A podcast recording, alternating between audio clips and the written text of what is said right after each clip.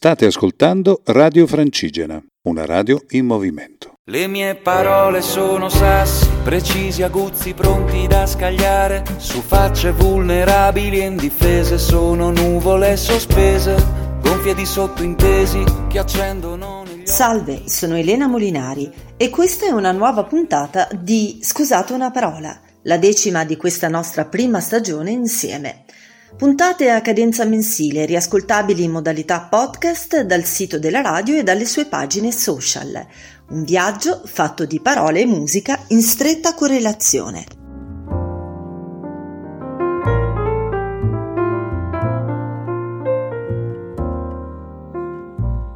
La parola scelta per il mese di giugno è la paura.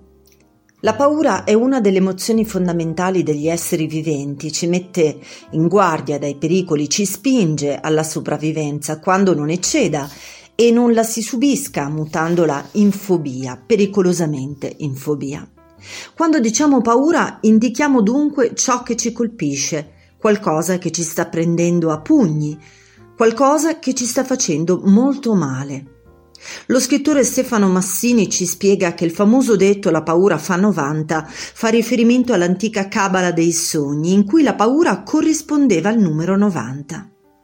È come collegare la paura a qualcosa che ha a che fare con l'interpretazione dei sogni, con la sfera onirica, ciò che più di strano noi abbiamo come parte dei nostri pensieri. L'ultimo numero, l'ultimo passo prima del precipizio, tanto estremo quanto indispensabile. A parte che gli anni passano per non ripassare più. E il cielo promette di tutto, ma resta nascosto lì dietro il suo blu. Ed anche le donne passano, qualcuna anche per di qua. Qualcuna ci ha messo un minuto, qualcuna è partita ma non se ne va. Niente paura, niente paura paura, ci pensa la vita, mi han detto così. Niente paura, niente paura, niente paura, si vede la luna perfino da qui.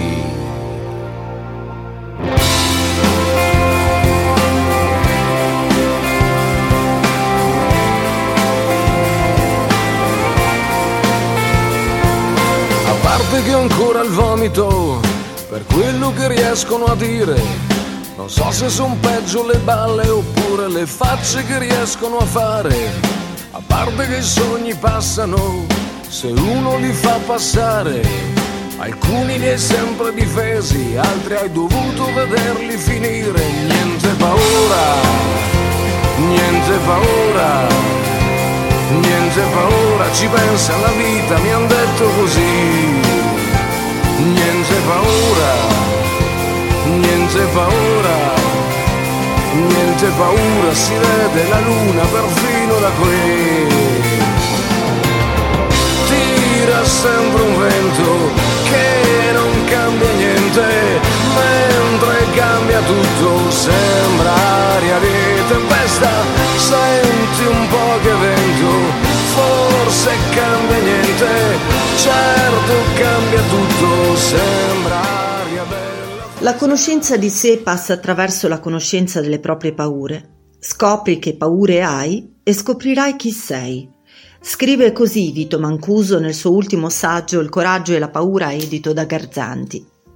La paura è l'emozione che più di altre sta segnando in profondità questo nostro tempo. Ci costringe alla difensiva, ci rende più aggressivi. Ma avere paura, suggerisce l'autore, non è sempre un'esperienza totalmente negativa. Sa far emergere con più chiarezza la verità su noi stessi. Scrive Michela Mazzano su Repubblica. È sbagliato pensare che il coraggio sia sempre positivo, così come è sbagliato pensare che la paura sia sempre solo negativa. Non c'è niente al mondo che sia sempre positivo o sempre negativo. E l'ultimo lavoro del teologo e filosofo italiano Vito Mancuso in fondo lo asserisce, va oltre ed è consacrato alla conoscenza di sé. Il messaggio che in fondo vuole trasmetterci è quello del cambiamento, cambiamento come ricerca di armonia e antidoto alla paura. Ci penso da lontano, da un altro mare a un'altra casa che non sai. La chiamano speranza, ma a volte un modo per dire illusione. Ci penso da lontano ed ogni volta è come avvicinarti un po'. Per ogni anima tagliata, l'amore è sangue, futuro e coraggio. A volte sogni di navigare su campi di grano e nei ritorni quella bellezza resta in una mano.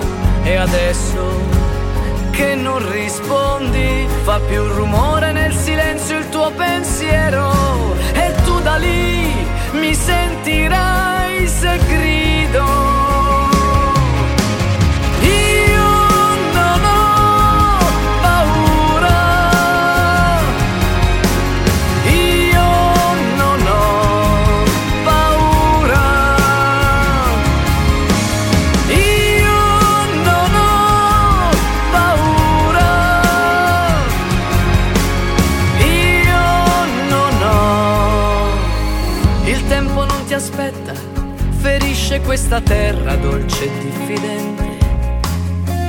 ed ho imparato a comprendere l'indifferenza che ti cammina accanto, ma le ho riconosciute in tanti occhi le mie stesse paure.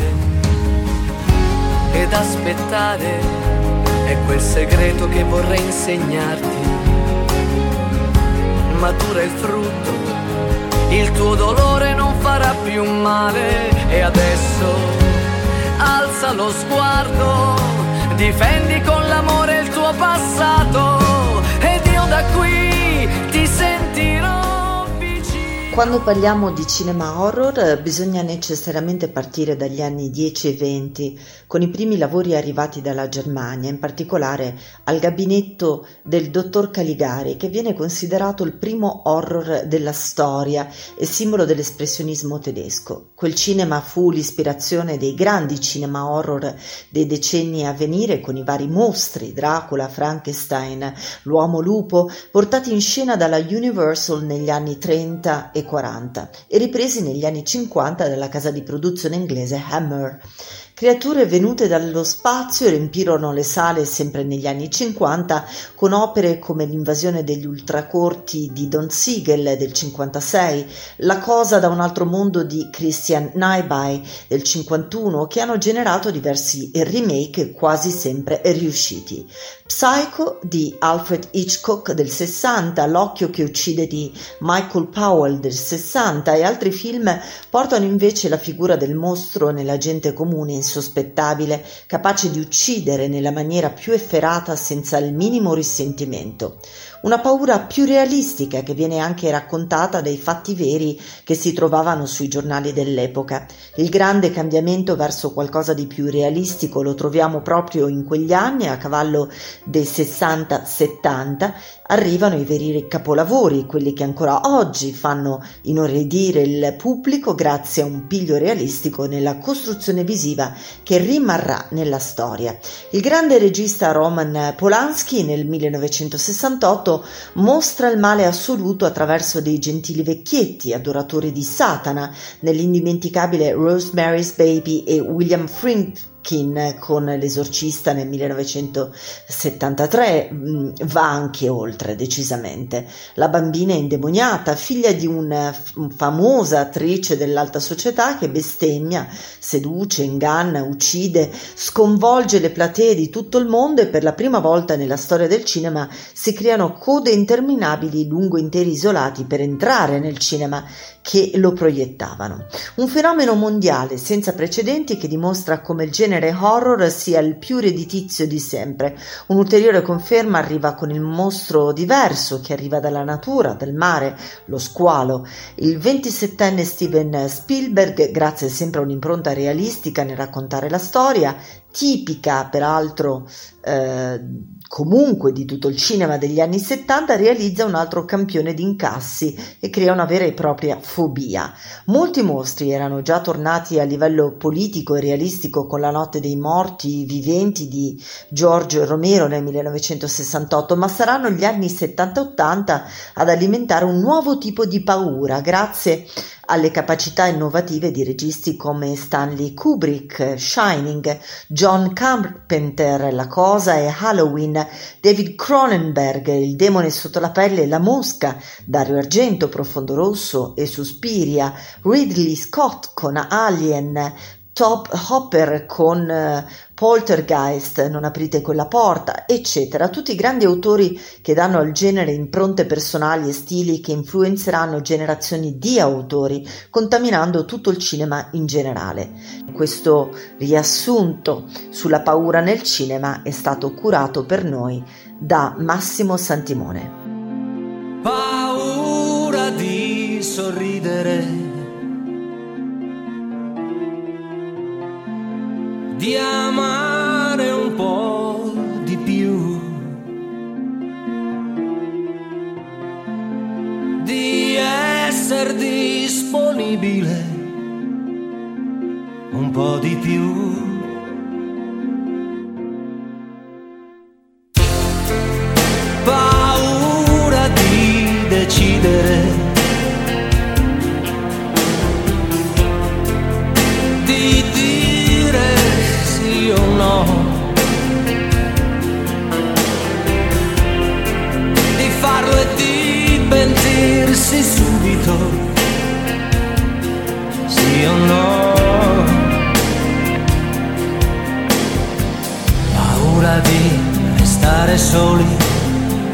abbandonati lì,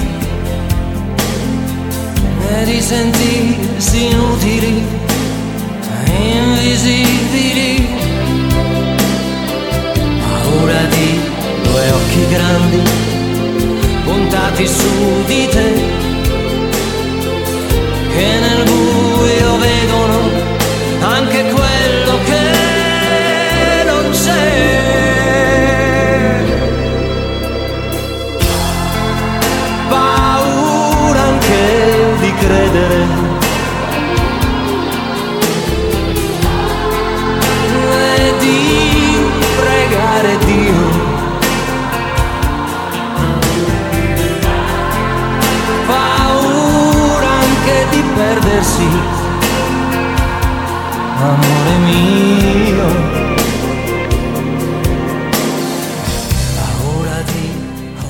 Edward Munch è stato il maggiore pittore e incisore norvegese, significativo esponente del simbolismo e precursore dell'espressionismo.